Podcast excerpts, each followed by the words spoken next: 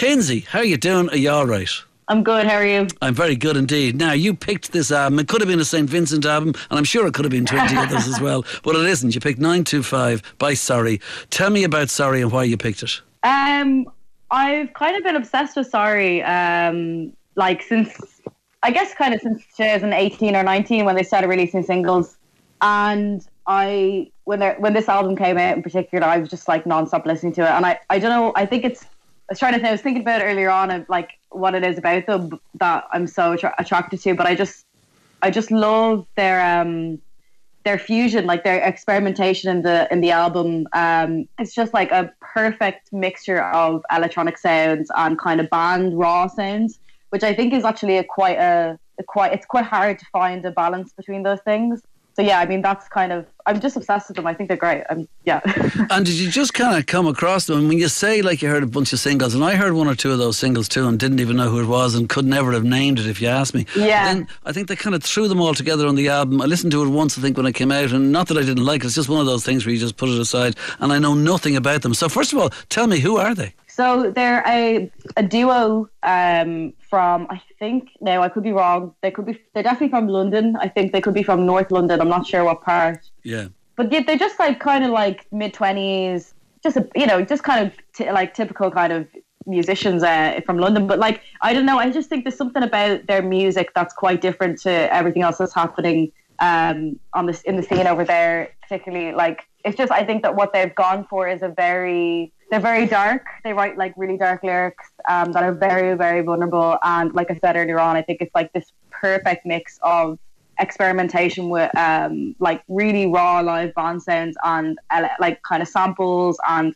really modern day like slicing of like vocal ad libs and like just like um, a lot of like really like new stuff that you'd hear in a lot of electronic music with really old stuff. I think it's the combination. But other than that, I don't really know much about their personal lives. I mean, I know that they are quite um, they keep to themselves a lot on social media. They're like they don't do a lot of social media, and they're quite like they're not very showy, um, which I do yeah. like in musicians. You know, I like when musicians are like they don't try and like they just look cool. You know, they they're not trying to like constantly advertise yeah. themselves and really trying to be like, hey, listen to my music and stuff. But it's just they're they're stylish and cool and they keep to themselves and I really like that about a band. I think yeah. that's really attractive. I mean being quiet and being cool, that's that's that's a good thirty percent. There's nothing wrong with that at all. But I mean the thing yeah. is you mentioned like the electronic side of things, there's a lot of melody, a lot of beauty in their stuff too, but they are kind of dark and could I even go as far as to say they are kind of sinister and therefore it appeals to Kinsey.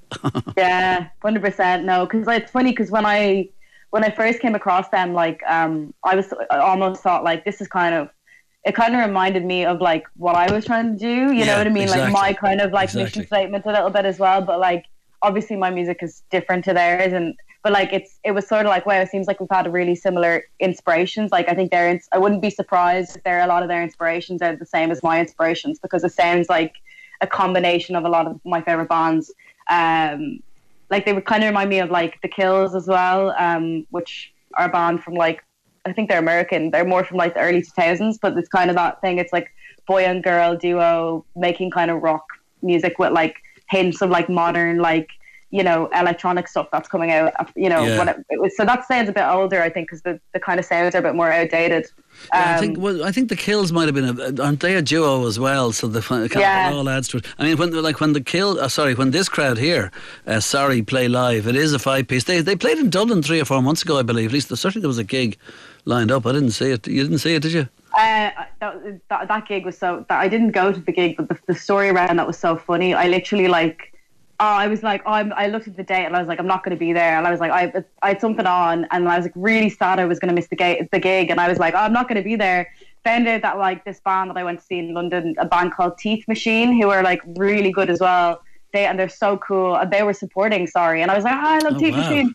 And then, but then the funny thing about that is that I actually was free that day. Like I think whatever I had on the day of that gig got cancelled in the meantime. I forgot about the gig being on that date.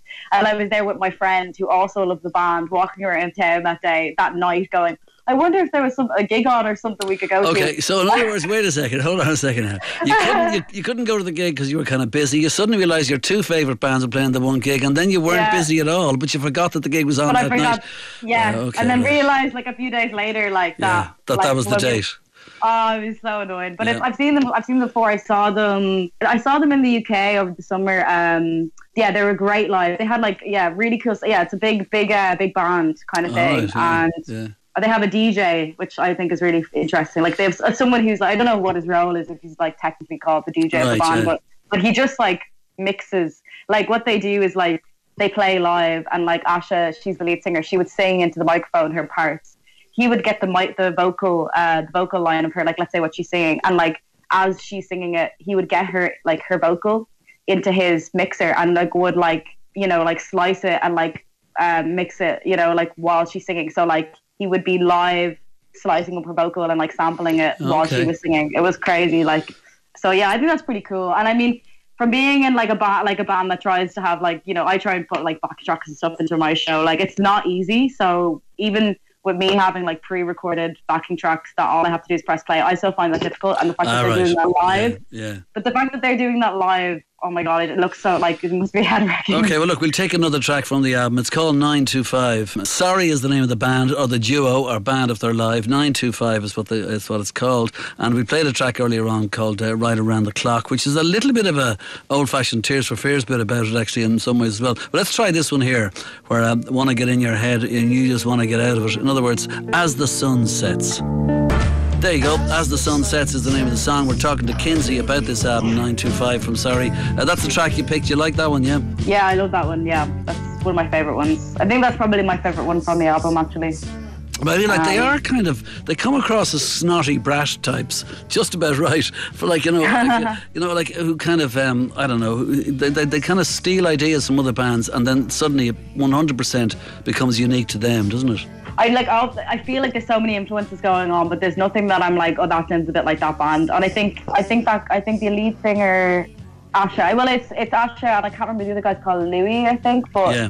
but she, I think her voice is just so unusual as well. Like it's really sweet. It could be a kid's voice almost, like, but it's super dark. Like the lyrics are pretty dark, and I think that song in particular, as the sun sets, I think I don't know. There's something like it's really like it's something so melancholy, melancholy about it. Um, and it's like about it's kind of like that juxtaposition of like she's singing about being sad and something sad is happening or something's ending, but it's like she says like it's a sunny day and you know it's meant to be like a day where it's really sunny and beautiful, but the way that the, the tone is set is it's quite dark, music and the lyrics. Um, and I like that kind of contrast of the, the hot summer's day and the, the dark tone of the lyrics and stuff like that. All right. Well, look, I'll tell you, I've been listening to it, and I, must- I, I, I would put it into two halves. As If this was vinyl, which I didn't listen to it on, I think the side one is an awful lot better than side two. But it doesn't matter. I mean, it looks like an interesting future ahead for this crowd, all right. And a lot of their singles from those years there, from 18, 19, 20, are, are on this album as well. So, um, the last track that you picked is this one here, In Unison. Tell me about that. Yeah, so I love this song. I think it's a really interesting. Uh, There's an awful lot of uh, uh, sort of time signature changes in this song. It jumps all over. Yeah, yeah. I mean, it's funny. I feel like like that was one of the things I was thinking as well. I think that I'm drawn to is um, especially going back to right around the clock for a second. But in that song, you know the way it starts off with the the saxophone and the Yeah. keys, and then it just completely changes to like an, an electronic ar- arpeggiator thing. Really, like without without any kind of warning. But it's the same with in unison. It's kind of like yeah, like there's a lot of shifts and changes, which I think is a quite a bandy thing to do. But then I think with these songs, like it feels like they've probably gone into a like they've, they've probably demoed them and made them like using like Yeah. you know kind of plugins and like sounds on their DAWs and like made a demo that's like a real electronic thing, done it with a band, and then done a different version with the band, and then kind of melded the two sounds Yep. together. Exactly. Um, but it's interesting, you know, to get that combination about because I guess like maybe that's only really been happening, you know, in music in the last twenty years or so. That kind of way of making music, essentially, like computer band, computer band. You know what I mean? That's kind of like it seems like the way they've done it. Sounds like we're going to hear an awful lot more from this crowd, and this is the debut album, and it's a big thumbs up from Kinsey. It's called 925, and it's from Sorry, and let's take this last track now. It's called In Unison.